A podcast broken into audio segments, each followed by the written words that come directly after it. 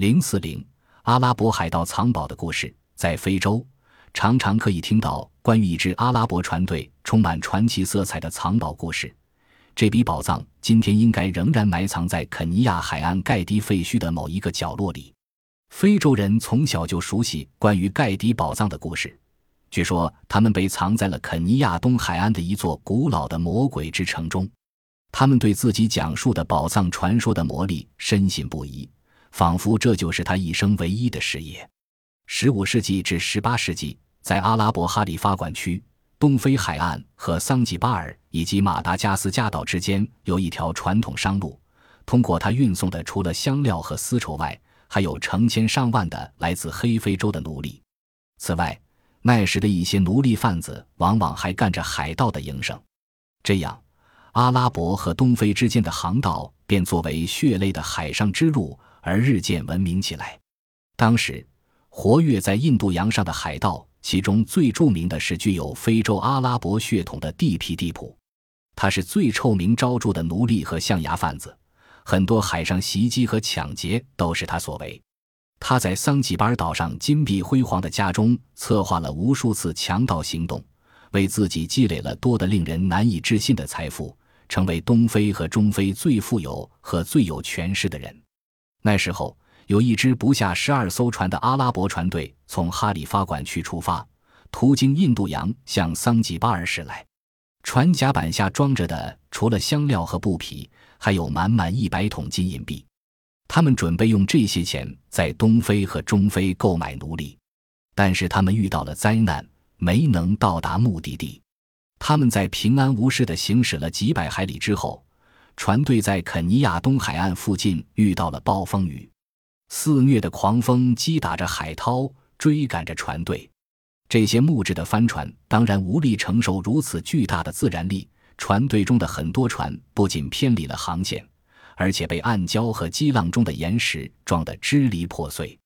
但是那些装满金银币的桶极有可能已经被抢救出来，他们被用船载小艇运到了未受损害的两艘船上，然后通过一条隐蔽的大河的支流运到了充满神秘气息的古城盖迪。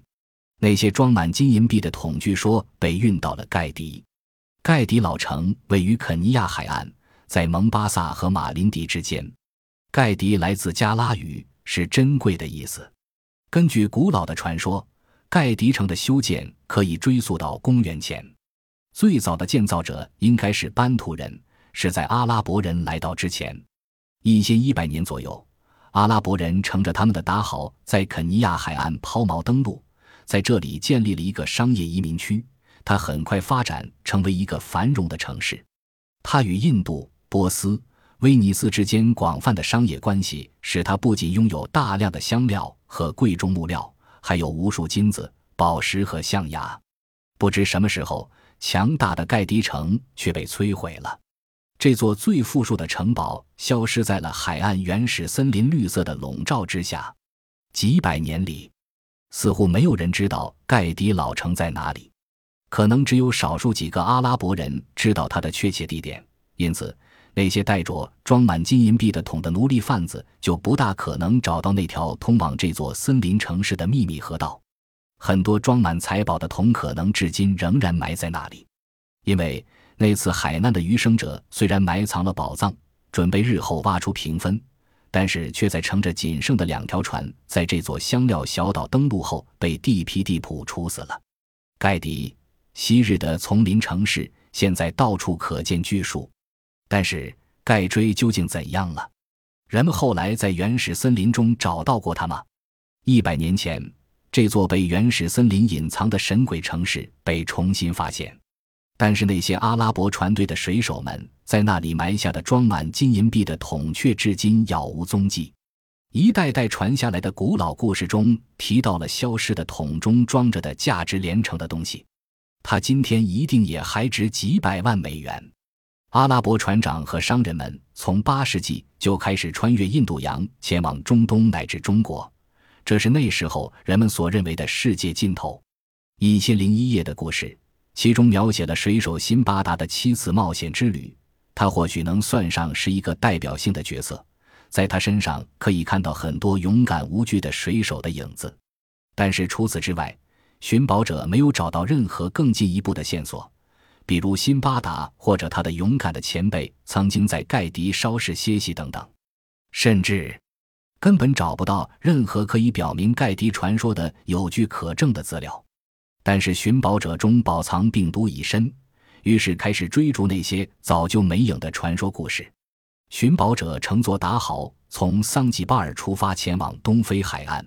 就像当年的阿拉伯海盗和奴隶贩子一样，寻宝者的目的地是可能的珍宝之地盖迪。寻宝者就沉浸在了对盖迪的心醉神迷之中，只因为这是一个充满荒野和神秘美感的地方。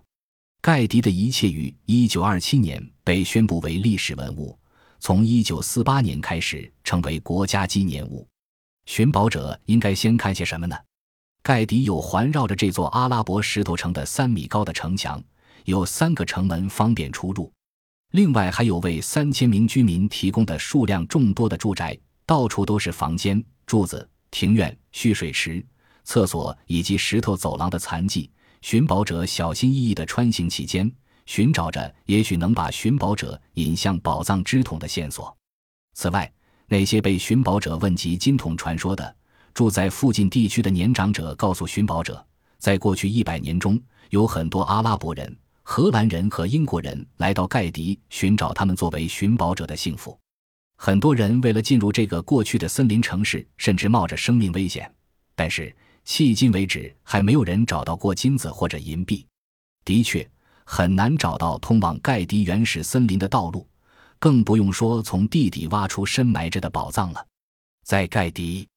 繁茂的绿色植物掩蔽着古老的人造建筑物，树根破坏了宫殿的围墙，藤本植物缠绕在门拱和柱子之间，攀援植物穿过窗口，顺阶梯向上，附着在年久失修的石墙上。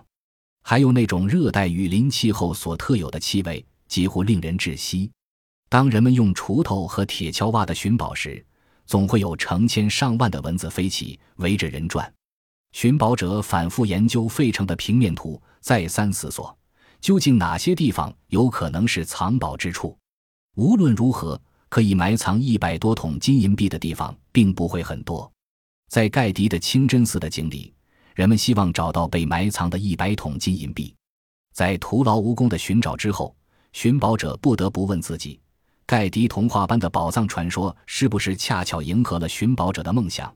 所以，寻宝者才如此轻信地接受了它。显然，童话般的冒险故事毫无疑问都是以历史事实为依据的。在盖迪衰亡之后，阿拉伯后裔们仍然一代代地把有关他地理位置的信息传了下来。那么，在东非海岸附近遭遇海难的奴隶贩子和海盗们，也一定会把价值百万的财宝藏在这个他们从古书上得知的秘密地点。无论如何，在将来的某一天。寻宝者们一定会弄清盖迪宝藏究竟是否是事实。